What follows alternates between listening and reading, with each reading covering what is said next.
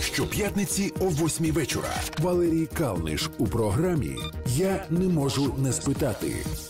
Вітаю, це програма Я не можу не спитати. Мене звати Валерій Калниш, і я щасливий і радий вітати в ефірі Михайло Шаманов, боєць Збройних сил України, журналіст. Міш, вітаю. Добрий день. Добрий Привіт. день. Привіт. А, перше питання в мене буде. Ну, ти відомий журналіст. Давайте не будемо робити вигляд. Ну, по-перше, що ми не знайомі. По-друге, що е, журналістський досвід е, хтось е, твій забув. Я не буду навіть згадувати, все починає. Ми познайомились на громадському радіо, так, ще там першої ітерації, років 20 тому. І е, відверто кажучи, я не одразу е, зрозумів, що ти опинився в лавах Збройних сил України. Скажи мені, будь ласка, як так відбулося? Е, Це відбулося 25 лютого зранку, тобто 24-го почалася війна. А ми з, з хлопцями, своїми побратимами, ще починаючи з, мабуть, осень 2014 року, коли почалася окупація Криму і частини українського Донбасу, зрозуміли, що ми нічого, якщо почнеться широкомасштабне вторгнення Російської Федерації. е, Власне, ми нічого не вміємо. Там частина з нас не була в армії взагалі, е, тому що вчилися. Ми такі, знаєш, е, офісні криси. е, Клерки, і ми взагалі нічого не знали, крім того, ну там зі школи, як розбирати, збирати автомати. Ми тоді записалися в одну громадську організацію, в якій почали навчатися там, ну назвемо це Азам.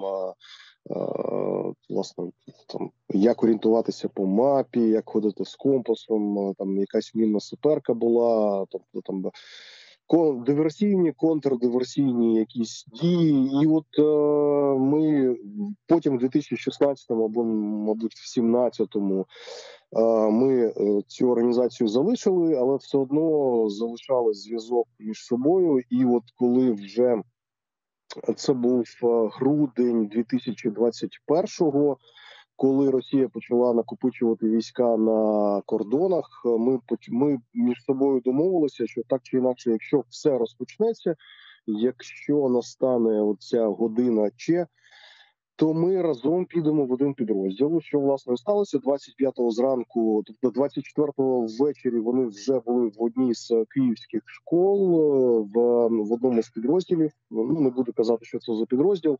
А я до них приєднався 25-го зранку. Приїхав зі своєю снарягою, зі своїм броніком. Навіть в мене зброя мисливська була.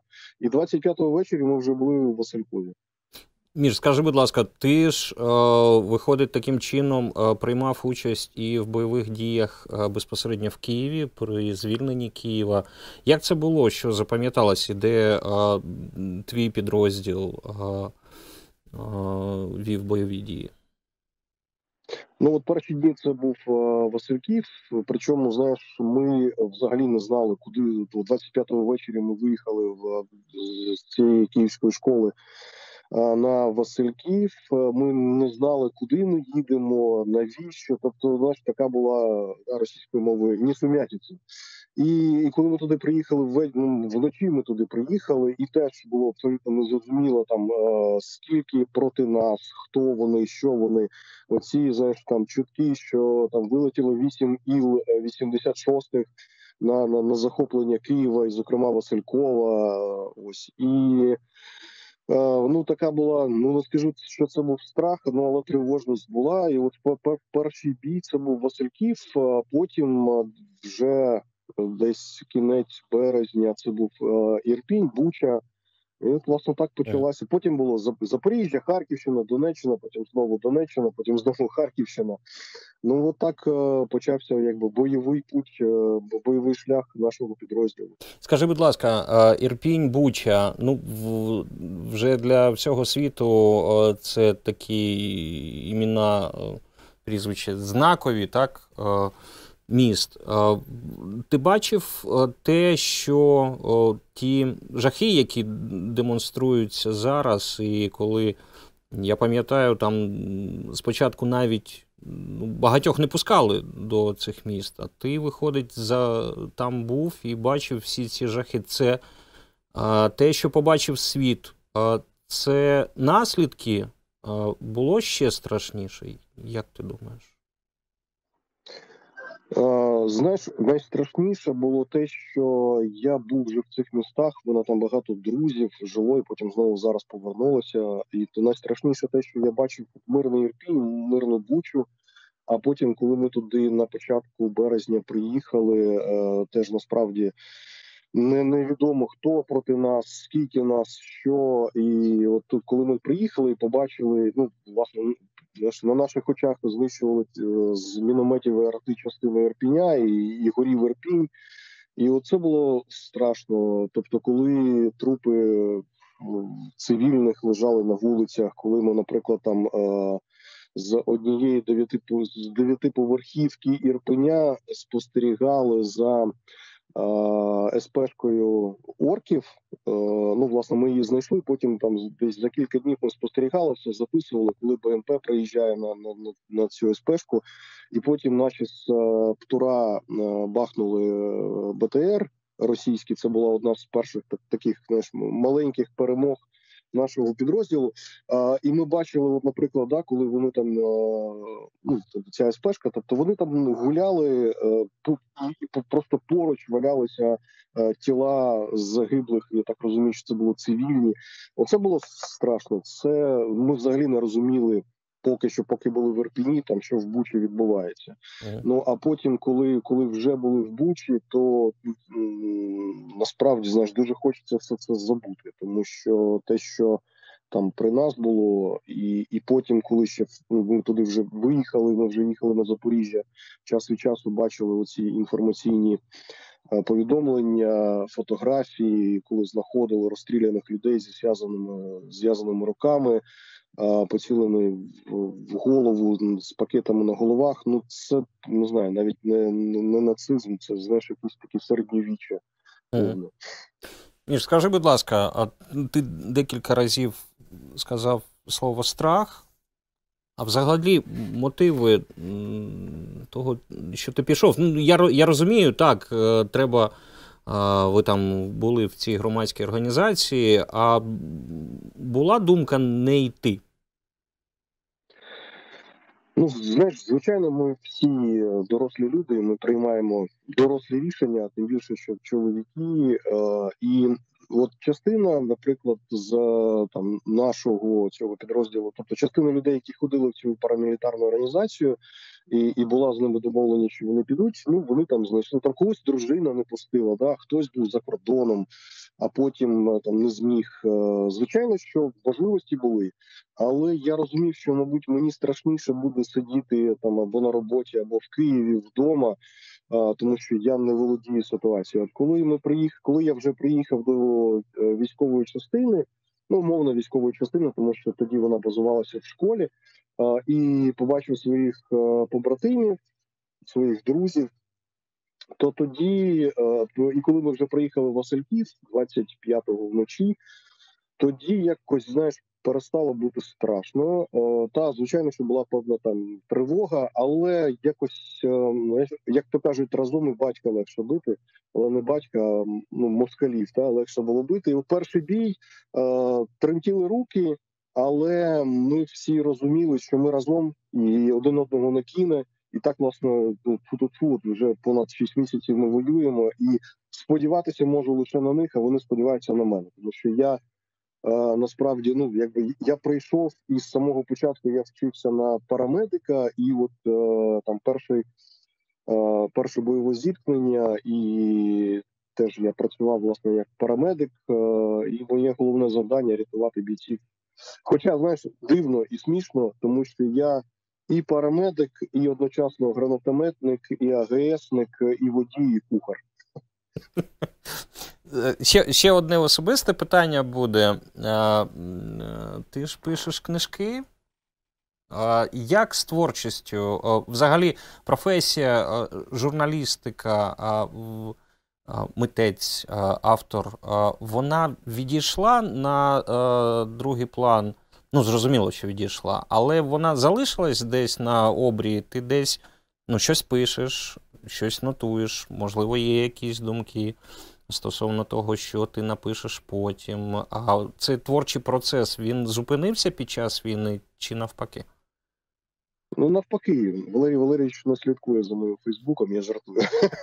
Я час від часу роблю такі, знаєш, нариси, тому що от всі ті е, події, які відбуваються, тут насправді дуже багато е, є чого записувати.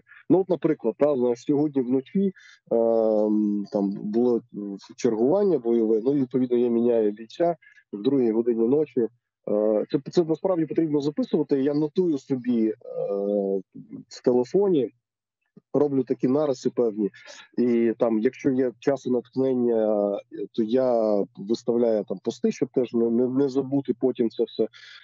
Тут звичайно всі жартують і іронізують та і певно існує сарказм, що ось типу, я письменник. Не забудь про мене написати там першу пер, там главу. І я насправді вже запланував, що там про кожного бійця свого підрозділу я напишу е, там ну цілий розділ, тому що кожен з них вартий. Е, цієї уваги. От сьогодні вночі чергує, міняє бійця, і він каже: там все спокійно, але на іншому березі ріки хтось викликав сатану. Я такий, що а там насправді ну, невідомо, що відбулося. Е, людина е, ну, можливо там з глузду з'їхала, можливо, ні, але дійсно нам на іншому березі ріки людина читала. Ну бійцю здалося, що е, читає молитви латиню і викликає сатану.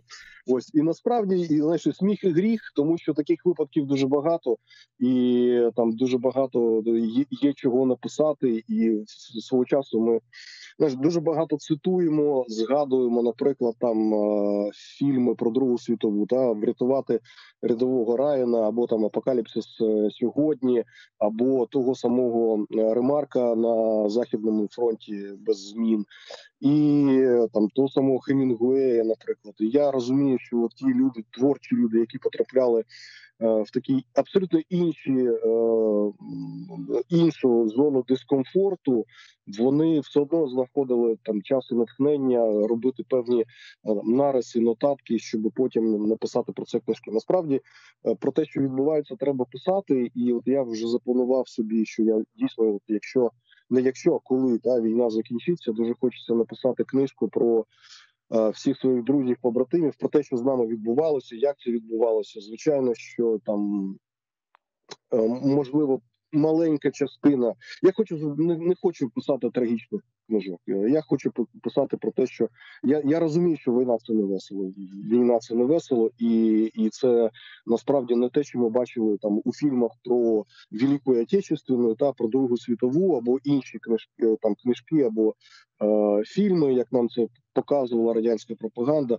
Справді війна це бруд, кров, піт е, і е, ну багато чого неприємного, але все одно хочеться писати е, про те, що е, про те, які люди тебе оточують, та і про те, що у них діється в е, душах, е, і, і, і власне без гумору, от, цієї е, самоіронії і сарказму Е, мабуть, у багатьох би тут поїхав дах. Ніж, я все ж я от я дійсно я не можу не спитати. Той, хто тебе знає, той, хто той, той, хто е, тебе читає е, і читав у мирний час, е, ти ж е, дуже любиш жінок. Ти весь час про них пишеш, ти весь час про них згадував, а ти е, давав рекомендації, як заводити стосунки, як розривати стосунки. І ось зараз в тебе це змінилось. Ну, ти взагалі, зараз ми скільки з тобою розмовляємо, ти про це навіть не згадав жодного разу. А тому, що у нас тут е, майже немає жінок. Коли коли вже е, сьомий місяць спиш разом з автоматом, то ні, звичайно, що там е, жінки відіграють на війні. Я до речі, на початку війни писав. Знаєш, от така була певна, ну не скажу ейфорія. На початку на перші місяці війни я бачив дуже багато постів про те, що люди одружуються, причому більша частина одружується онлайн. В мене поїхав поїхав десь пару місяців тому. Поїхав побратим. Він дуже давно зустрічався і жив власне там зі своєю коханою дівчиною. А потім він приїхав з і в нього каблучка на руці. Я кажу, що одружився. Він каже, так. А потім така знаєш, ейфорія спала, і от я чую е, час від часу там пари розпадаються, шлюби, ну тобто люди розлучаються. Вона поїхала в Польщу або до Німеччини. Він на фронті, і це не влаштовує. І ну до речі, доводиться підпрацьовувати теж е, психологом для своїх е, побратимів. Ну і не тільки для побратимів. Знаєш, коли, наприклад, ми там стояли в Запорізькій області, е, командир підходить до мене і каже: Слухай, ти не міг би там через по цій вулиці дійти там до певного будинку і сходити до жінки, бо в неї там істерика, ти ж у нас аля там психолог, можеш з нею поговорити. Ну, власне, і таке теж траплялося. Uh-huh. І, наприклад, в тому самому Ірпіні у нас. Е, там зовсім поруч від нас жила така е, пара похилого віку, і вони не хотіли виїжджати попри постійні мінометні обстріли, і вони ховалися в підвалі.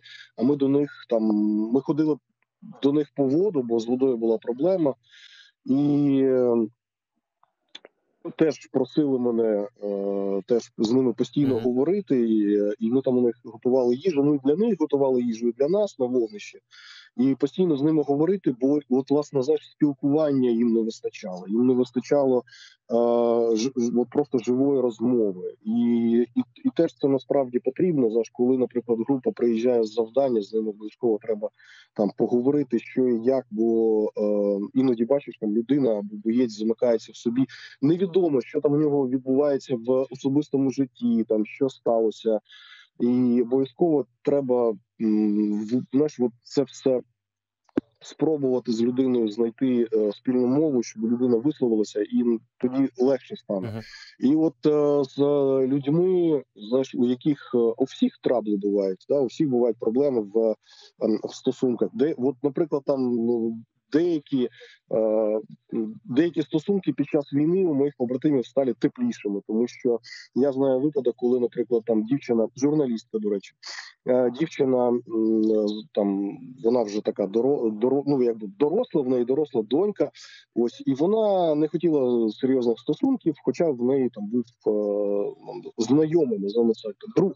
Е, і от вона його привела просто в френдзону, А коли людина, коли він е, записався в ССО, ось вона чомусь знаєш, просто її якось так перевернула. Вона вона вирішила, що тоді це її доля. От вона має обов'язково вийти заміж за нього, і вона почала просто опікуватися ним е, там щодня, питати, як і що він, де він, чи живий, чи здоровий, чим допомогти.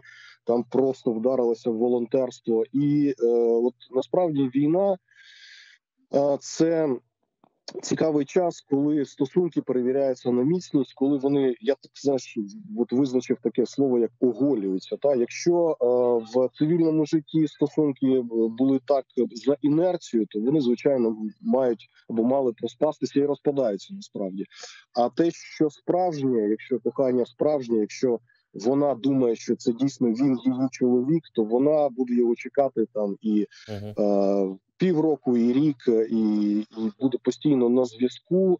Хоча бути на зв'язку теж знаєш, коли пропадаєш зі зв'язка, тобто просто пишеш там рідним, близьким людям про те, що, наприклад, зі мною не буде взагалі е, там не хвилюйтеся три дні, наприклад, або більше не буде. Е, тобто я я не буду на зв'язку. Все окей, але все одно там напиши або подзвони в кращому випадку, щоб почули твій голос, і е, попри те, що на, на війні нібито да, поруч жінок немає. Хоча я бачив і жінок військових, і е, дуже багато, наприклад, е, жінок працює на медичній евакуації. Да, Коли ми, наприклад, евакуюємо бійця, то я не пам'ятаю, ну, то це власне ті, які стоять на медичках. Ми, ми якби парамедики, які працюємо на полі бою евакуюємо вже там більш-менш безпечну жовту зону, а вони вивозять, то 90% що це теж дівчата, що вони надають вже там другу медичну допомогу і теж вивозять. А, Тому от про жінок, ну я обов'язково теж напишу про жінок на війні і і взагалі про стосунки на війні, тому що от я ж кажу, що війна це цікавий час, е, який перевіряє е, кохання на міцність. Зрозуміло. Нагадаю, Михайло Шаманов, боєць Збройних сил України, журналіст зараз е, в програмі Я не можу не спитати. Давай поговоримо безпосередньо про війну, і я е, почну з заяви президента Володимира Зеленського, яке він зробив напередодні. Цитую президента: цього тижня маємо хороші новини з Харківщини. Певно, усі ви вже бачили повідомлення щодо активності українських захисників, і думаю, кожен громадянин відчуває гордість за наших воїнів. Це заслужена гордість, правильне відчуття. Зараз іще не час називати ті чи інші населені пункти, в які повертається український прапор, але час сказати слова вдячності. Кінець цитати. Враховуючи це і не називаючи населені пункти, що б ти міг розказати про е, те, як ведуться бойові дії на Харківщині, до яких ти маєш відношення? О, ну ти знаєш, дуже часто хочеться викласти там певні фотографії або там написати там такий-то населений пункт наш, але я розумію, що я не можу цього зробити, і всі інші не можуть цього зробити тому що є там військова таємниця. І коли там я в Фейсбуці вже там ввечері, коли приїжджаємо на ночівлю на базу, ввечері бачу там, що там хтось починає викладати з громадських діячів, з волонтерів або просто з журналістів. Я думаю, ну на хіба як то каже. А, то е, от знаєш, цікаво з одного боку. Ми е, знаєш, цікава роль журналіста на війні. Там знаєш, я досі журналіст чи не журналіст. Ну нібито та журналістів Е, ну тобто я не можу в собі вбити журналіста, як це дивно не звучало і цинічно. Але з іншого боку, е, там в мене зараз інша професія. Я солдат, і я розумію, що от головне це інформаційна тиша, і треба робити все тихесенько, спокійно, тому що від цього залежить е, життя і здоров'я, зокрема і моїх побратимів. І те, яким чином зараз е, ведуть, ну тобто, я якби знаєш, не стратег, не тактик, але е, ми всі власне очікували цього наступу, причому на кі на кількох напрямках. І я тобі скажу, що от ту кількість техніки, яку я побачив за останні дні, вона просто е, от ми коли е, там позавчора їхали. Е, і бачили колони просто української техніки, і не тільки української, е, тому що ми іноді навіть не знали, що це таке. От то воно насправді тішить, і ми розуміємо, що все це працює, і ем, там, коли заходимо, мої побратими заходять на орківські позиції. Ми бачимо каски там 56-го року, е, такі ще сталеві. Або ну тобто, там насправді вони вони воюють ще в минулому столітті. Ось ми, звичайно, теж певним чином воюємо, воювали ще зброєю минулого століття, але е, те, що зараз Україна отримує. Це дуже сильно посилює позиції, і чим новітня буде техніка, тим е, ми ми розуміємо, що наступ так чи інакше це втрати, на жаль. І чим е, знаєш, особливо радіємо, коли там вибухає черговий склад десь на Донеччині або ем, на Херсонщині, або на Харківщині, і ми розуміємо, що це снаряди, які могли б були випущені по нам, зокрема, і ми радіємо там, називаємо теж щодня прокидаємось і і таку робимо певну молитву за українські хаймарси і за іншу техніку. А, е, Я розумію, і, і в принципі. Я скажу, що всі розуміють, що так чи інакше наступ мав би відбутися, тому що вже осінь, і там через буквально там ну місяць чи два е, почнеться сезон дощів. І ну я не не буду там голослівним, але все таки я підозрюю, що до кінця осені будуть такі ну, активні бойові дії. Причому у нас я маю на увазі наступальні бойові дії на Харківщині, на Херсонщині, на Донеччині. Угу. Скажи, будь ласка, ось ти згадав про казки 56-го року на тим, що можна назвати головами наших ворогів. Той ворог, який тобі протистоїть, якого ти бачиш. Він який, він хто? Чи спілкувався ти з ними, чи, можливо, ти бачив тільки двохсотих? А, Взагалі ставлення до ворога на а, полі бою безпосередньо від тебе. Тому що, давай чесно скажемо. А, на в перші місяці, е, навіть зараз, деколи і декуди з'являється така думка, що ну це якісь лахи. Так, їх багато, але два-три тижні і все буде гаразд. А ти їх бачиш, так? Ти ти шість, е, вже більше ніж шість місяців е, на передовій. Тож ворог наш ворог, він е, який? Він взагалі хто такий? Вони різні. Вони різні. Наприклад, я тобі скажу, що ну, по-перше, я не Ростовичу жодного разу не казав про 2-3 тижні е, і і не хочу цього робити. Я розумію, що на жаль, та це це може бути може бути надовго. Е, ворог він різний. Ми, наприклад, е, знаходили на, на Харківщині, заходили на позиції. Дуже багато бачили, я викладав в інстаграмі е, відео про от просто на позиція, яка була е, майже вся в пляшках порожніх горілки. Причому горілки різної, е, російської переважно там пляшки, бляшанки від пива. Ось я розумію, що їм страшно, і таким чином вони там намагалися вгамувати свій страх. Причому ти знаєш, от ставлення наше до ворога, от після Ірпеня і Бучі, у нас така є певна домовленість. Е, ми не хотіли, не хочемо е, брати ворога в полон. От, власне, ті, хто прийшов на українську землю зі зброєю і робить тут таке. Е, я ну на жаль буду казати, що на жаль, Ірпені Буча це не останні міста. От я думаю, що після звільнення Маріуполя там теж буде дуже багато для Гаагського трибуналу матеріалу, там того самого Мелітополя і всіх інших міст, і Херсона, зокрема.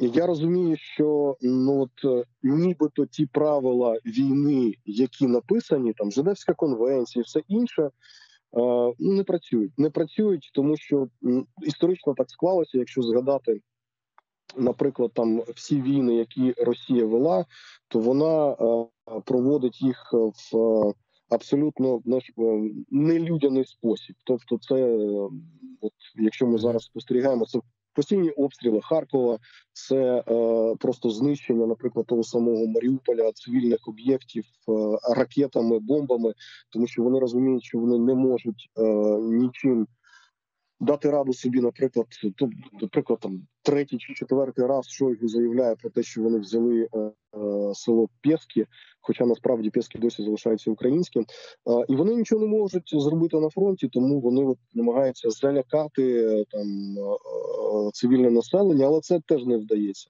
Uh-huh. Я тобі скажу, що ми наприклад знаходили шеврони там Санкт-Петербурзького якогось військового коледжу. Тобто, там ну з одного боку, там я розумію, що це можливо і діти там 18-річні проти нас воюють, але на жаль, це ворог. І і так чи інакше, знаєш, вони зі зброєю прийшли на нашу землю. Я е, е тобто там да знаходили речі кадир, кадирівців і е, тобто абсолютно різні люди. Тобто були і буряти, я знаю і з Уралу я знаходив документи. Знаєш, дивно, що я народився в місті Златоуст Челябінської області, і я знаходжу документи людини з Челябінську теж і розумію, що нібито ми народилися географічно в одному місці, але чомусь він прийшов на мою землю, та і через нього власне в моїй країні йде війна. Тому ано вони не треба недооцінювати ворога. Вони різні. Є і професійні вояки, особливо знаєш, коли перші дні війни наприклад, ми розуміли, що проти нас воюють е, ну професіонали. Та вони абсолютно чітко розуміли. Ну і в них було таке ставлення, що ну то Київ за три дня. Та uh-huh. але слава Богу, не вдалося. Там українські збройні сили і сили територіальної оборони вистояли.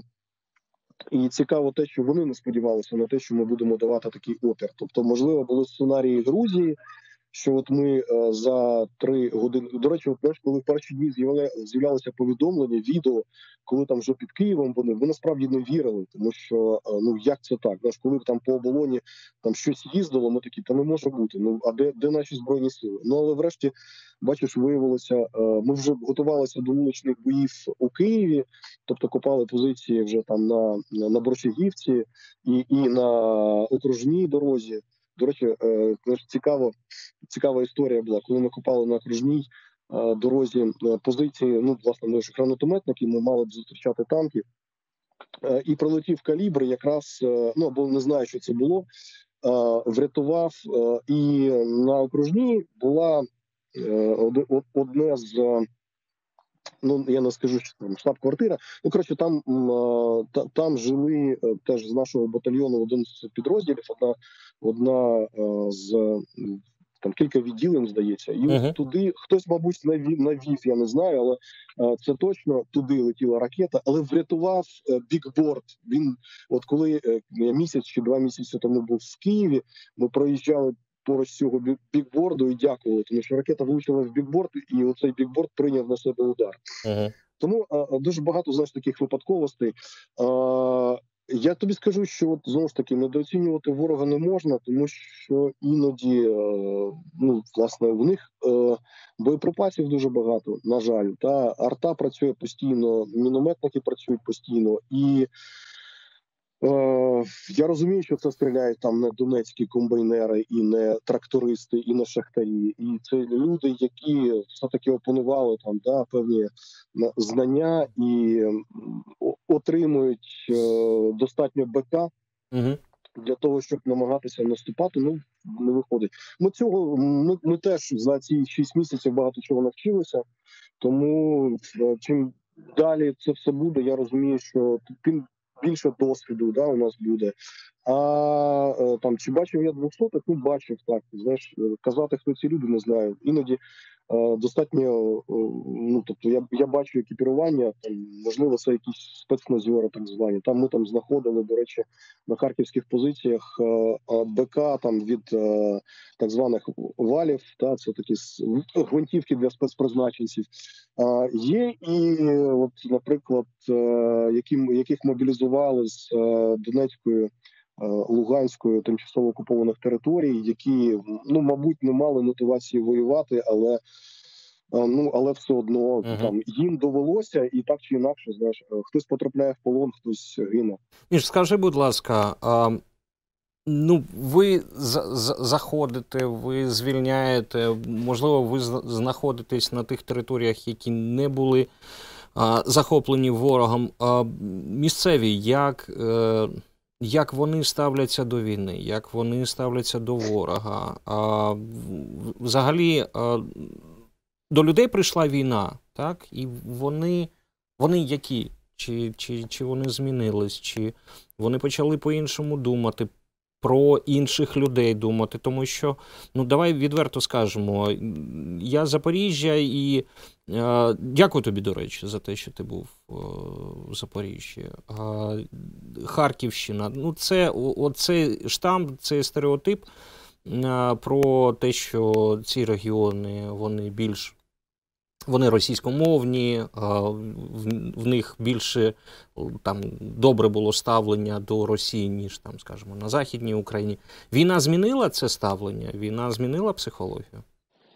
Я сподіваюся, що так. От знаєш, для мене теж був когнітивний дисонанс, що там насправді Харків, е, який був проросійським, ну майже завжди, та і де завжди перемагала там партія регіонів, або там, наприклад, е, якщо брати там ту ж саму Херсонщину, там дуже часто і комуністи перемагали на виборах. Але е, знаєш, коли зараз Харків щодня під е, вогнем артилерії і там градів, смерчів і всього іншого, прилітають найчастіше туди ракети.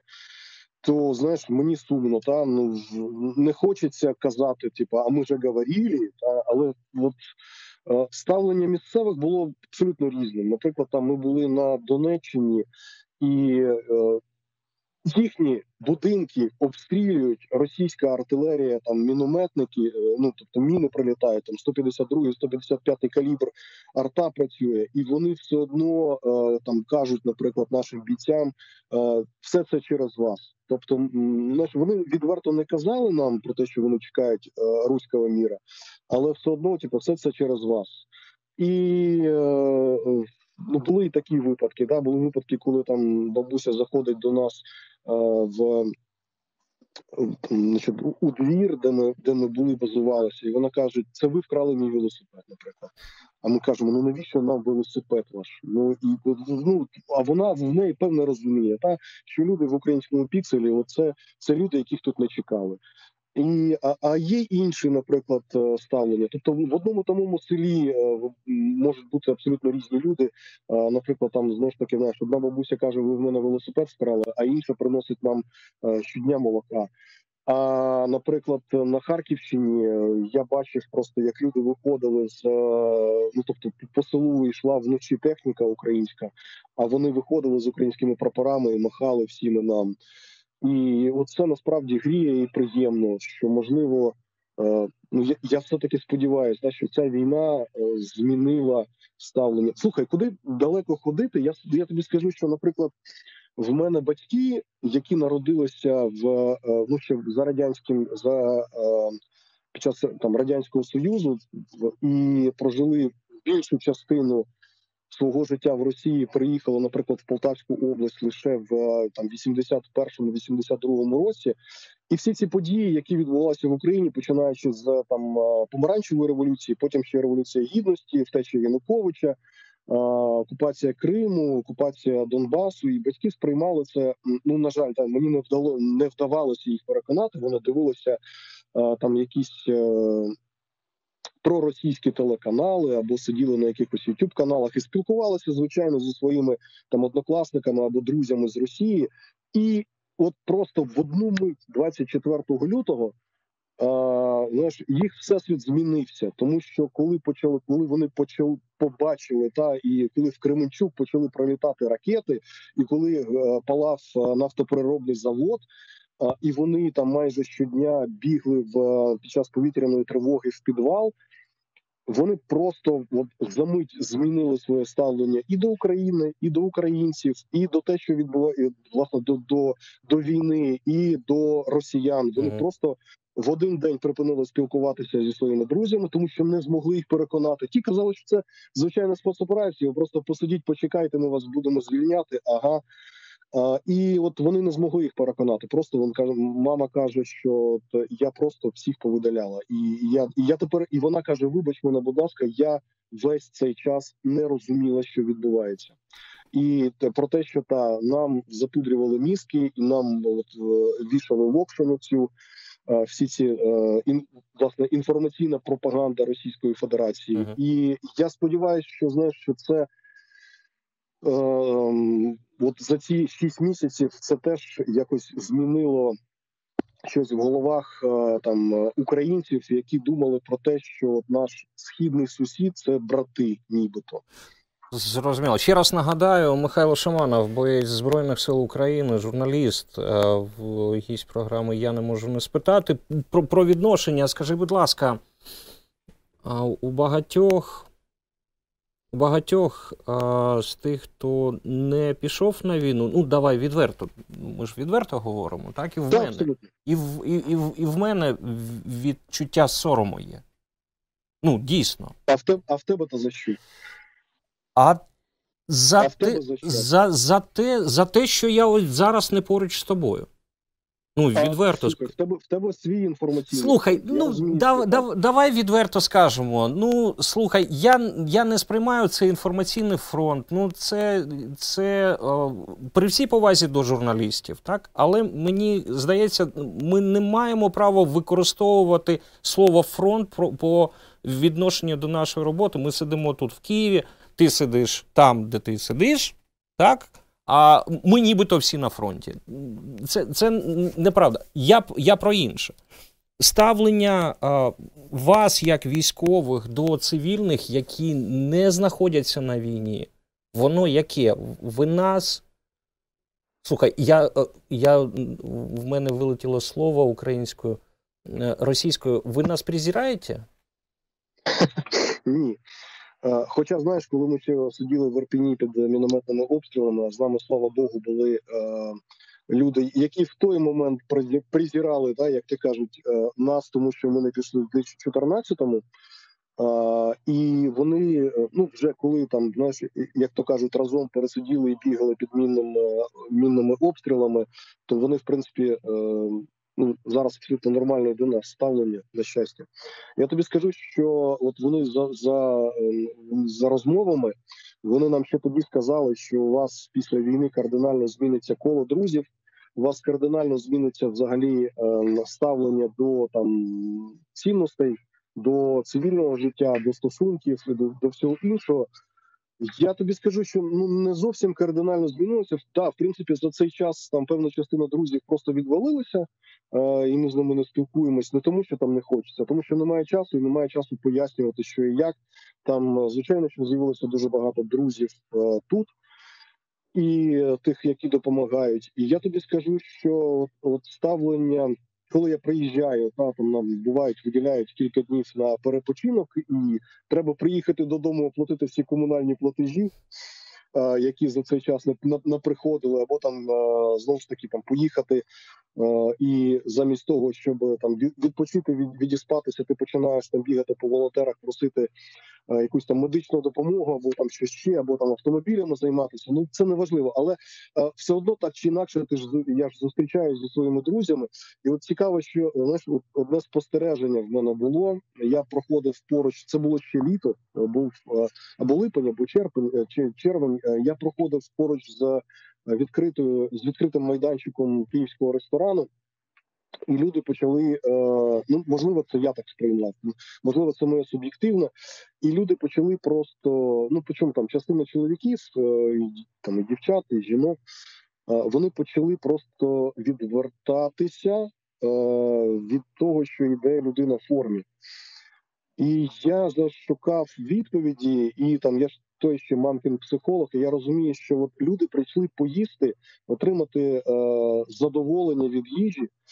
І а тут ще от іде людина, яка їм нагадує, що в країні війна. І я, в принципі, їх розумію, та що ну нехай от цю годину а, вони про війну забудуть, е, там насолоджуючись там смачними сушем, суші або там іншою там якоюсь там. Е, Міш, ну а як ти можеш після після того повертатись на бойові позиції і захищати от тих людей, які які соромляться тобі в очі подивитись.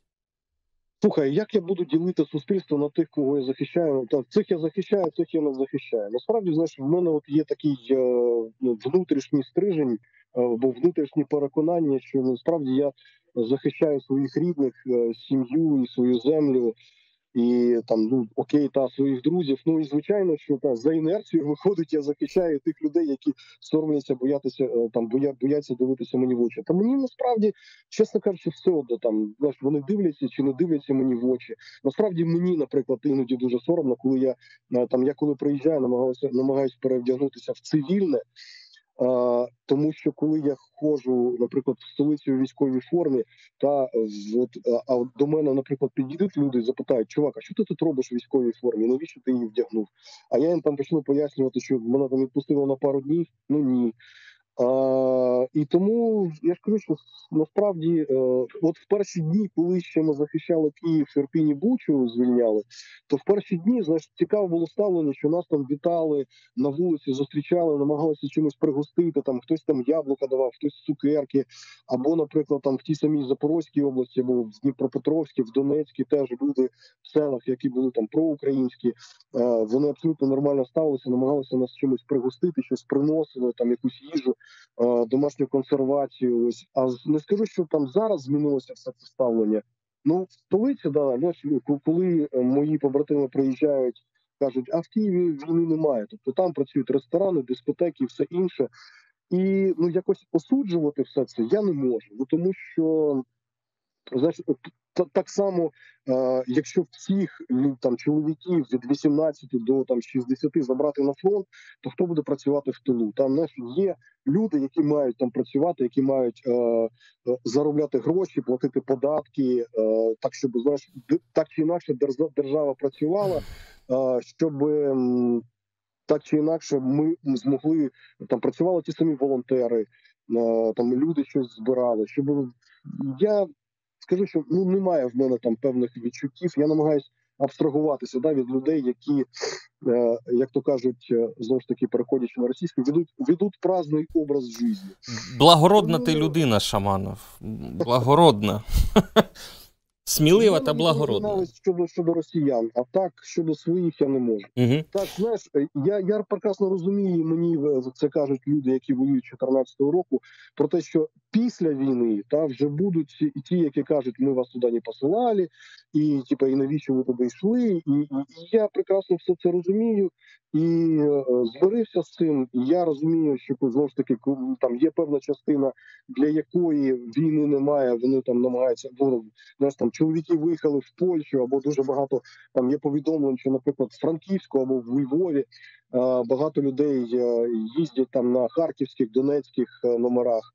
Херсон з Херсонської області. Ну е, така їхня доля. Знаєш, е, наприклад, ну в мене в мене совісті не вистачило там залишатися в Києві або кудись виїжджати. Ну тому я я розумію, що е, знаєш, якби я кинув своїх побратимів, я би не зміг їм потім в очі дивитися. Е, ну там з 25 лютого. Ну у кожного своє життя, е, кожен робить свій вибір. Зрозуміло. Міш, ви е, обговорюєте питання, як закінчиться війна ви зрозуміло, ви наближаєте перемогу, а обриси е, цієї перемоги ви обговорюєте, як вона виглядає? Знаєш, класне запитання. Я тобі скажу, що звичайно, що в е, таких фантастичних мріях е, багатьох моїх побратимів є. Е, знаєш, коли Кремль горить, та коли Мавзолей розбомблений, і Росія розпадається на там на, частини на маленькі князівства, і е, це ці князівства починають жити своїм життям. І uh, такі повна, тобто Росія просто перетворюється з імперії на там на на, на, на сотню маленьких uh, феодальних держав. І і в принципі я розумію, що до цього іде. Та і Росія стала точніше, Україна стала цим маленьким камінчиком, який потрапив е, там в цей величезний е, механізм. Не, не хочу назвати його там сталевим механізмом. Насправді всі імперії розвалюються. Та е, ми з тобою добре знаємо історію, і е, я прекрасно розумію, що всім дуже цього хочеться, але на жаль, цей потенціал е, нафтогазовий. Е, економічний, е, мілітарний, який Росія накопичила за всі ці роки, коли Європа і Америка закривали очі. Його можливо вистачить ще там на кілька років. Ну я все таки сподіваюся, що знаєш, коли зараз з'явилося повідомлення, що Росія купляє вже боєприпаси у е, Північної Кореї Північної Кореї, то для мене це смішно. Для мене це показник, що насправді, от все цей цей е, колос вже на грані розпаду і розвитку. Поки Путін при владі, мені здається, що цього не відбудеться. Та всі, починаючи з 24 лютого, сподівалися на, на певний знаєш, дворцовий переворот, але теж його поки що не, не сталося. Для нас перемога це знаєш, е, ну поняття таке ми маємо повернутися до кордонів 91-го року. Та звичайно, що там дуже багато е, цивільних блогерів, фейсбукерів та кричать про те, що потрібно повертати Крим. Я розумію, е, що потрібно повертати Крим, але на жаль, е, ми всі розуміємо, якою ціною це може бути це може відбутися. Тому якби е, перші завдання повернутися до кордонів е, 23 лютого 2022 року. А вже далі я думаю, що е, коли імперія почне розвалюватися, то Україна має е, все таки. Я думаю, що це не відбудеться дипломатичним шляхом. Це можливо буде такі знову ж таки гібридна війна, але е, має повертати до себе Крим і тимчасово окуповані території Донецької Луганської області. Хоча, знаєш, є такі певні, ну скажімо, на рівні іронії сарказму, дуже часто не дуже часто, час від часу, та називаємо це так. Е, Я чую нотки у своїх е, у певних побратимів про те, що а навіщо взагалі нам цю окуповані Донецьку і Луганську повертати, тому що ми ж повертаємо на території, ми повертаємо е, людей, зокрема, і от ця частина людей, які досі залишаються проросійськими, які були 8 років під окупацією. Ну от я чесно кажучи, не знаю, як е, як в один в одну мить змінити. Їхній е, uh-huh. все, що за 8 років зробила російська ну, пропаганда. Це риторичне запитання. Ну подивимось. Я думаю, що знаєш, от е, класно бути солдатом, що за тебе все вирішують. Останнє питання тобто є, є є верховний головкомандувач, є генштаб, які мають е, вирішити, куди ми далі рухаємося і що ми будемо звільняти. Е, так, останнє питання. Ти вже думав про те, чим ти будеш займатися після перемоги?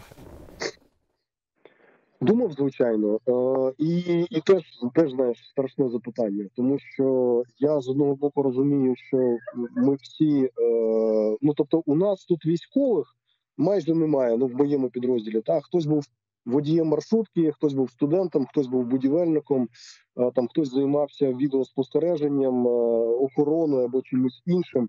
І і от ми час від часу розмовляємо про те, що що буде після війни. Там хтось кудись повернеться, буде чимось займатися, або там повернеться на свою стару роботу. Я, чесно кажучи, теж не знаю. Знаєш, а куди повертатися там? Е, для мене трошки приголомшлива була новина про е, те, що Ренат Ахметов власне віддав е, здав всі свої ліцензії, припинив медіабізнес.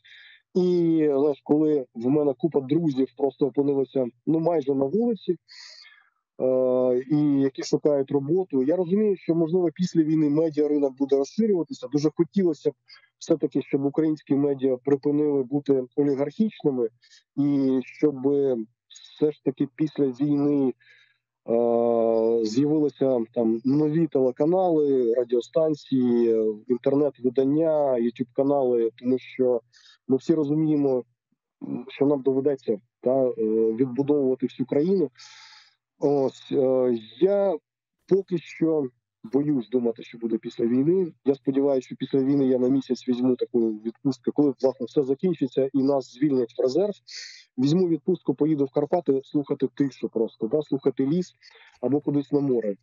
Добре, так щоб так. Так, хай. Ну, але книжку, але книжку точно почну писати. Ну, власне, вже почав, я почну збирати і і дописувати. Дякую тобі. Дякую тобі за, за ефір, за розмову. Дякую за те, що нас захищаєш. Дякую, Міш. Це була програма.